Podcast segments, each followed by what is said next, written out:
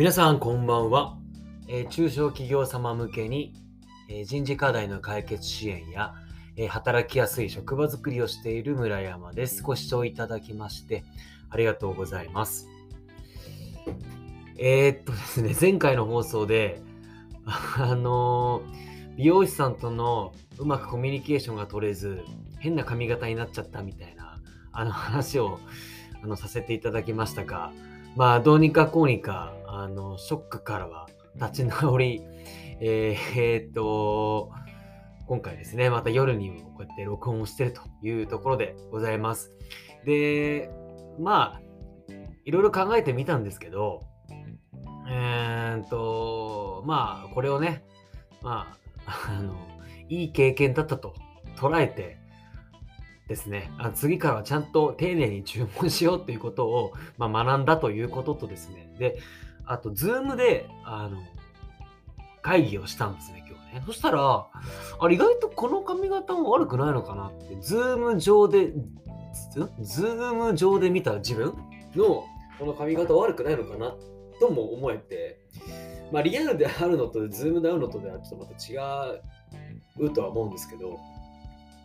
まあ、あの、悪いことばかりでもないかなっていう感じで、ですね。あの、物事にはですね、あの、ネガティブな面もあれば、ただ裏返しすればポジティブなね、考えようによっては、よりによってはポジティブな面もありますから、その両方を見てですね、あのまあ、リスクヘッジしたりだとか、あとは前向きに物事を捉えて進んでいくだとか、ということをですね、まあ、これも、えっ、と、まあ、この年に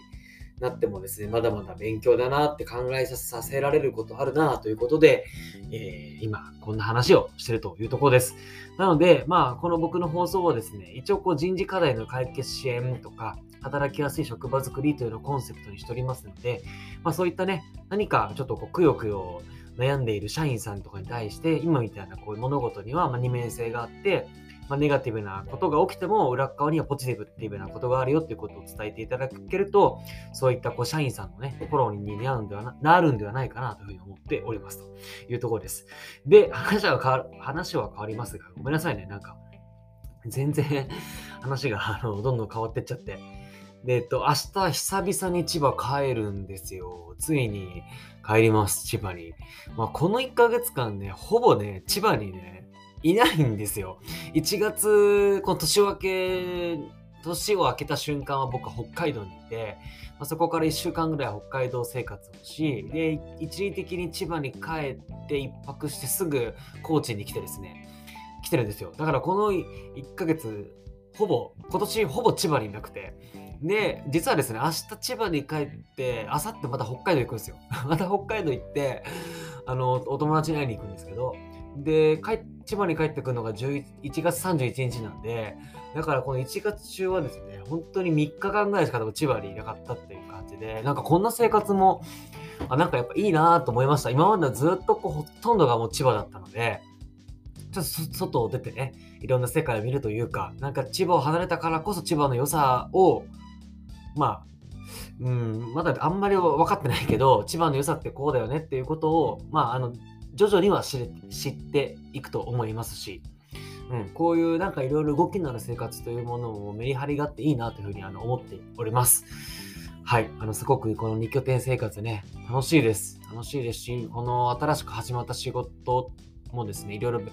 勉強させてもらえることが、業務委託なんだけど、勉強させてもらえることがいっぱいあってですね、すごく本当にその取引先には感謝をしているというところで、感謝の気持ちでいっぱいですね。はい。っていうところで明日は、まあ、千葉に帰るのがなんか楽しみというのか、うん、なんかすごく感慨深い感じなんですけどね。うん、2拠点生活だからすごくおすすめです。本当におすすめ。うん。あのーやれる方は 試していただければなというふうにあの思います。はい。まあ、ということでですね、えっ、と、じゃあ今回はですね、まあ、髪型が変になってしまいましたが、物事には二面性があって、いいところも悪いところもあるよというね、まあ、えっ、と、考え方によっては、え人生変わっていい方向に進みますよっていうそんな話でございました。この放送を気に入っていただけましたらフォローやチャンネル登録をぜひよろしくお願いいたします。では、えー素敵な夜をお過ごしください。ではまた。